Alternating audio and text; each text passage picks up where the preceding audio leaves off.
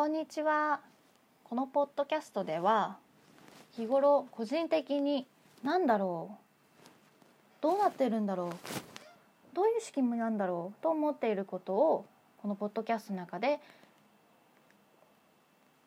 皆様に伝えていきたいと思います。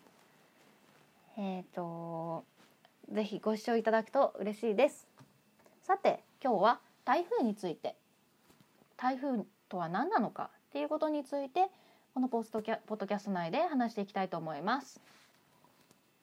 さて台風とかは何でしょう？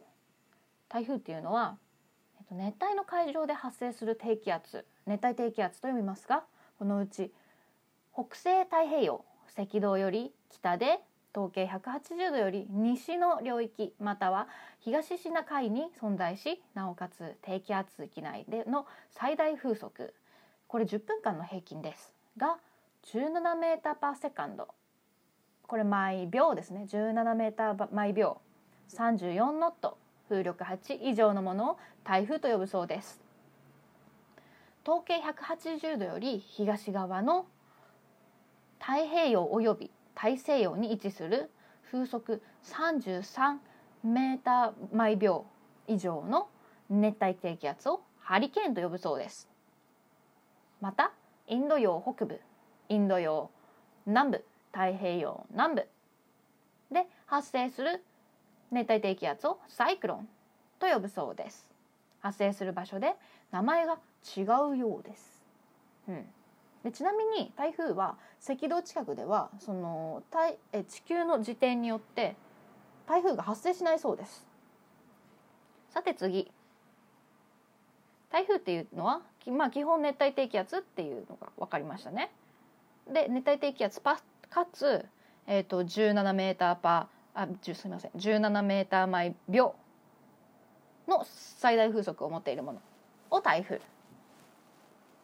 で、まあ、位置が、まあ、日本に来るものは基本台風って呼ばれるっていうことですね。でアメリカの方はハリケーン。でインドの方はサイクロン。で次台風発生の仕組み。まあ大体ね大まかに言うとねすいません。で台風発生の仕組み低気圧とは周囲より気圧の低い状態のことを言います。なのでえっ、ー、と何ヘクトパスカル以下とかそういう定義はなく周りよりどうか周りより高いと高気圧周りより低いと低気圧というふうになります。で、えー、それにより気圧の高い周囲から気圧の低い方へ空気や風が流れ込みます。熱帯の海上では太陽のエネルギーを多く受けるため太陽からこうエネルギーを受けて海面の温度が上昇しますね。で上昇すると強い上昇気流を伴う気圧が生まれます。さらにこうした水域は水蒸気の量が多いため上昇気流によって生まれた雲は巨大化し激しい雨を降らせます。これを熱帯低気圧と言います。この熱帯低気圧がさらに育ち巨大化したものが台風になります。つまり熱帯低気圧を経て台風になるってことです。で台風が弱まってくると熱帯低気圧に戻る。っていうことですね。で次台風の特徴。台風は上空の風に流されて動きまた地球の自転の影響で北へ向かう性質を持っています。そのため通常東風が吹いている低緯度では台風は西へ流されながら次第に北上し上空で強い西風偏西風が吹いている中高緯度に来ると台風は速い速度で北東へ進みます。うん、その風に流されちゃうね。うん、で台風は暖かい海面から供給された水蒸気が凝縮して雲状になる時に放出される熱をエネルギーとして発達します。しかし移動する時に海面が地上との摩擦により絶えずエネルギーを失っております。その海面ですら熱をあのエネルギーを失っています。仮にエネルギーの供給がなくなればそう。でエネルギーの供給がなくなれば23日で消滅しています。でそのさっき言ったけれどもエネルギーっていうのは暖かい海面から供給された水蒸気が凝結して雲状になる時に放出される熱がエネルギーになります。だからエネルギーが発達するためエネルギーの供給は最低限暖かい海面の供給暖かい海面が必要ってことですね。また日本付近に接すると上空に寒気が流れ込むようになり次第に本台風本来の性質を失ってさっき言ったように熱帯低気圧に変わります。だから元通り戻っちゃうねとかあるいは熱エネルギーの供給が少なくなり衰えてうんあ温帯ってごめんなさいさっき。えっと次第に台風本来の性質を失って温帯低気圧に変わります。あるいは熱エネルギーの供給が少なり衰えて熱帯低気圧に変わることもあります。上陸した台風が急速に衰えるのは水蒸気の供給が断たれさらに陸地の摩擦によりエネルギーが失われるからです。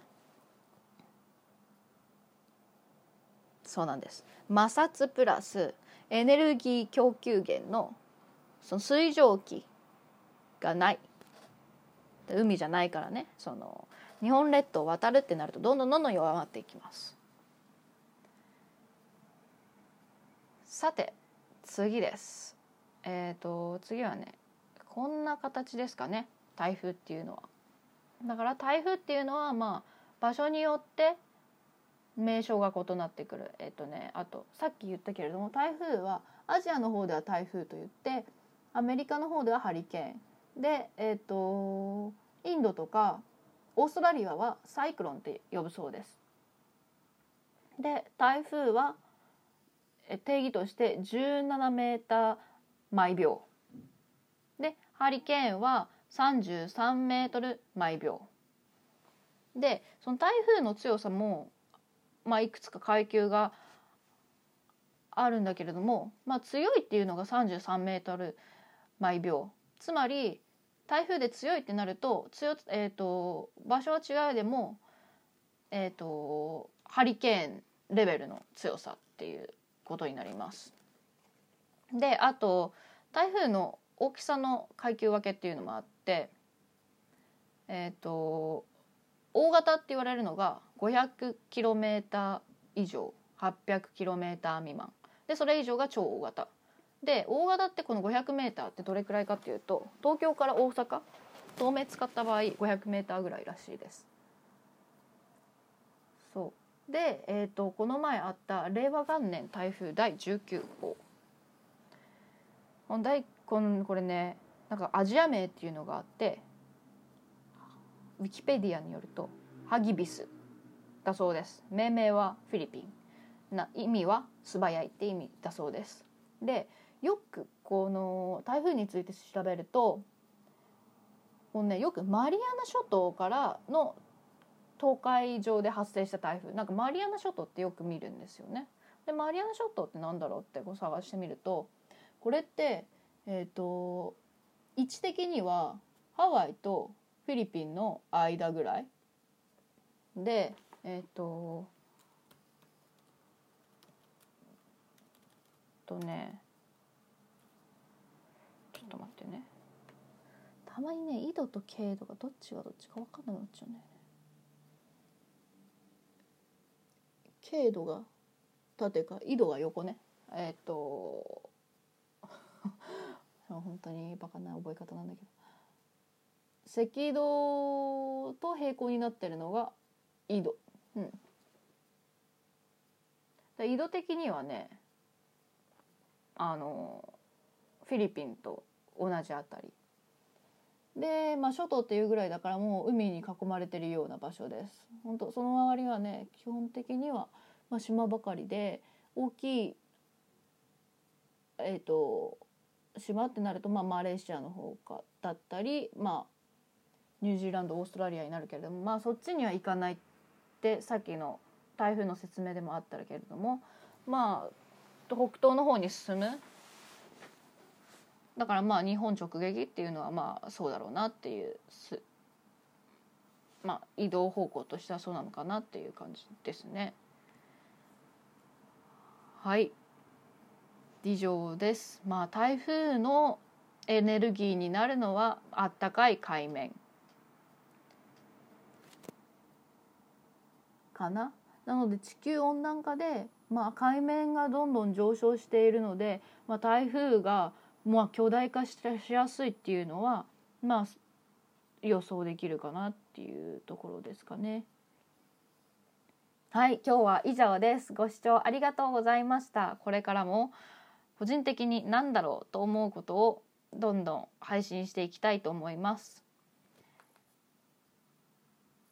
とコメントとかえっとまあツイッターとかでアカウント作成してほしいとか何何らかしら何かしらあればとても嬉しいですしどんどんそれにも答えていきたいと思います。ご視聴ありがとうございました。ではまた次の回で